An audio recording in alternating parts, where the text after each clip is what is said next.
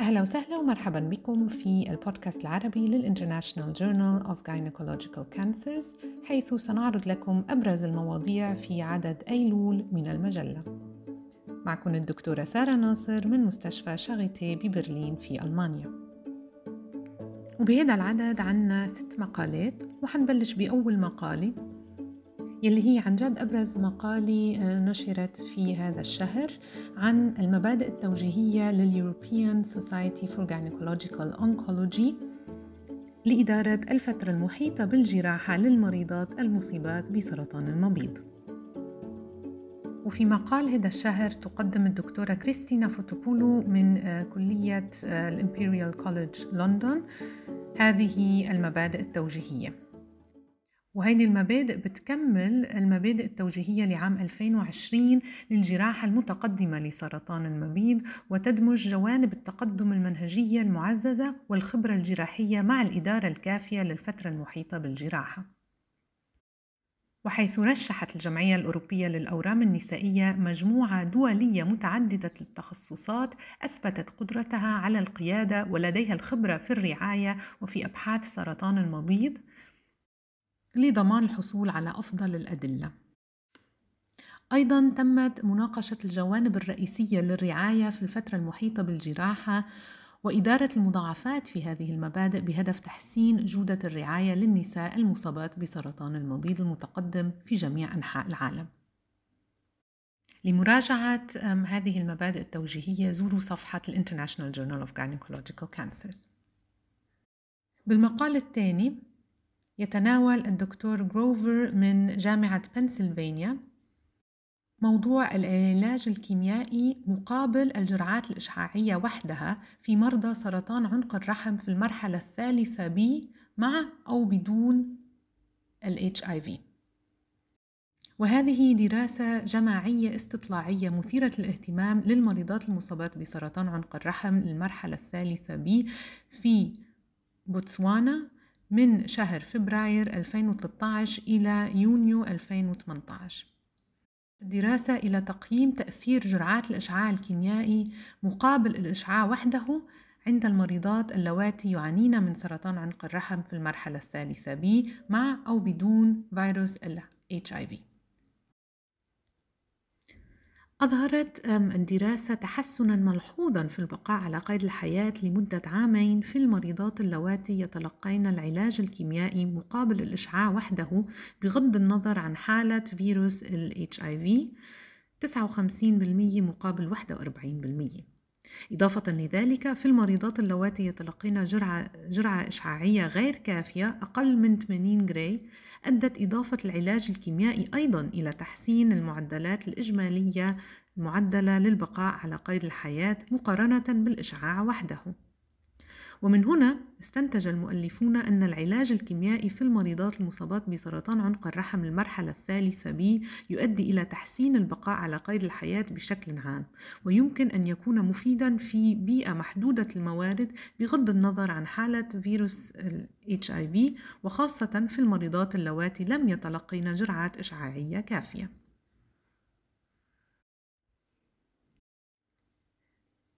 بثالث مقال بنتناول نتائج رفض الجراحة والبقاء على قيد الحياة في المريضات المصابات بسرطان الرحم حيث يقدم الدكتور ستراوبار من جامعة يوتا تحليلا لقاعدة البيانات الوطنية للسرطان ويحاول تحديد تأثير رفض الجراحة على بقاء مريضات سرطان الرحم على قيد الحياة بشكل عام.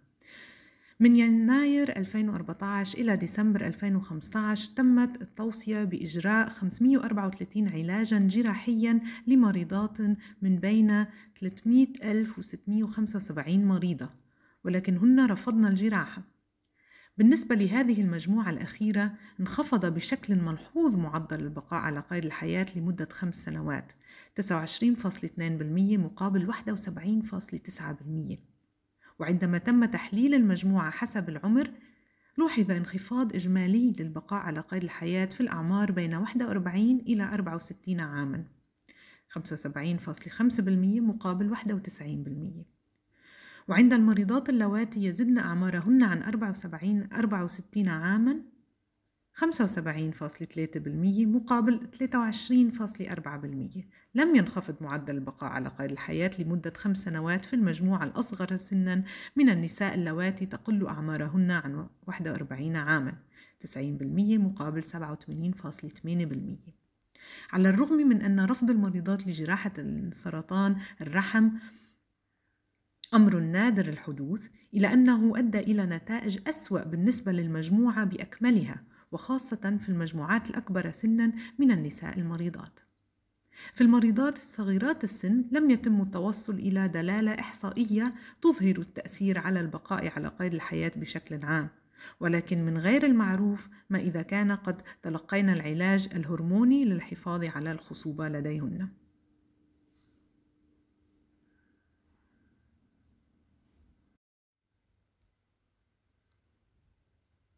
وفي هذا المقال اللاحق يقدم الدكتور كارجو بحثا أصليا حول ارتباط النتائج التي تم الإبلاغ عنها للمرضى وتكرار الإصابة بسرطان المبيض وتحاول الدراسة تقييم ما إذا كانت النتائج التي أبلغ عنها المريض أثناء المراقبة ذات قيمة تشخيصية إلى جانب التصوير واختبار ال CA125 اللذان تم استخدامها لإثبات وجود تكرار الإصابة من عدمه. وتفترض الدراسة أن المريض أفاد بتدهور في الأعراض أو أن نوعية الحياة لديه قد تتنبأ بتكرار حدوث الإصابة. تستند هذه الدراسة إلى بيانات من دراسة بروموفا متعددة المراكز الرصدية من الدنمارك حيث أكمل مرضى سرطان المبيض استبيانات C30 و OV28 للمنظمة الأوروبية لأبحاث وعلاج السرطان اليورتوك يتضمن استبيان C30 الوظائف والأعراض ومقياس الصحة العالمية وستة عناصر فردية. يقوم استبيان OV28 بتقييم مجموعة من الأعراض الخاصة بسرطان المبيض بالإضافة إلى صورة الجسم والسلوك تجاه المرض أو العلاج والأداء الجنسي. وفي المحصلة على الرغم من تفاقم عدد من الأعراض في الأشهر التي سبقت تكرار الإصابة إلا أن حجمها لم يكن ذا قيمة تشخيصية. خامس مقال بيتناول تأثير فيروس السارس كوفيد على التدريب والصحة العقلية للمتدربين في جراحة الأورام النسائية. هنا يقدم فريق الدكتورة جابا بحثا أصليا مثيرا للاهتمام حول تأثير الوباء العالمي سارس كوفيد 2 على متدربي الأورام النسائية.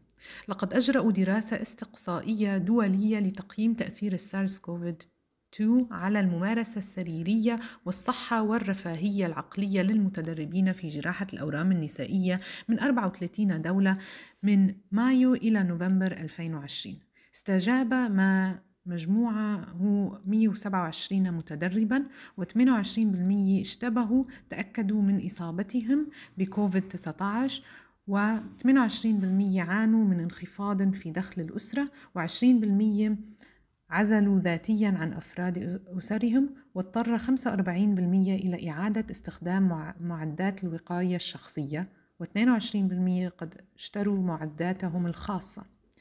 تم تقليل التعرض للخطر الجراحي ل 50% من المتدربين. استمر التدريس في الأقسام طوال فترة الجائحة ل 69% من المتدربين على الرغم من تواتر أقل من 16% من المتدربين وعمليا ل 88.5% من المتدربين. والمتدربون الذين أفادوا بوجود مرشد مخصص أو القادرين على الوصول إلى خدمات دعم الصحة المهنية كانوا يتمتعون بصحة نفسية أفضل مع مستويات أقل من القلق والاكتئاب والضيق. المتدربون من البلدان التي لديها برنامج تدريب وطني واجهوا مستويات أعلى من الضيق. كان متوسط درجات الرفاهية العقلية قبل الجائحة أعلى بكثير من درجات ما بعد الجائحة. يسلط المؤلفون الضوء على أن سارس كوفيد 2 قد أثر سلبا على التدريب الجراحي ودخل الأسرة والصحة النفسية والعقلية للمتدربين في جراحة الأورام النسائية.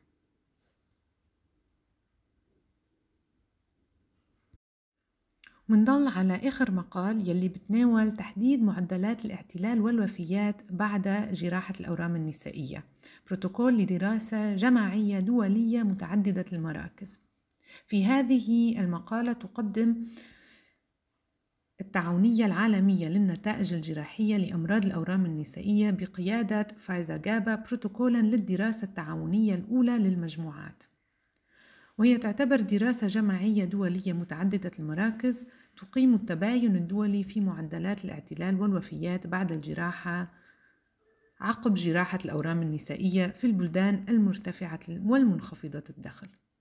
كما تهدف هذه الدراسة التعاونية إلى توفير بيانات نتائج معدلة المخاطر حسب مستوى المريض لتقديم المشورة بشأن تشكيل سياسة محددة للمجموعة لمجموعة البلدان الخاصة بمؤشر التنمية البشرية.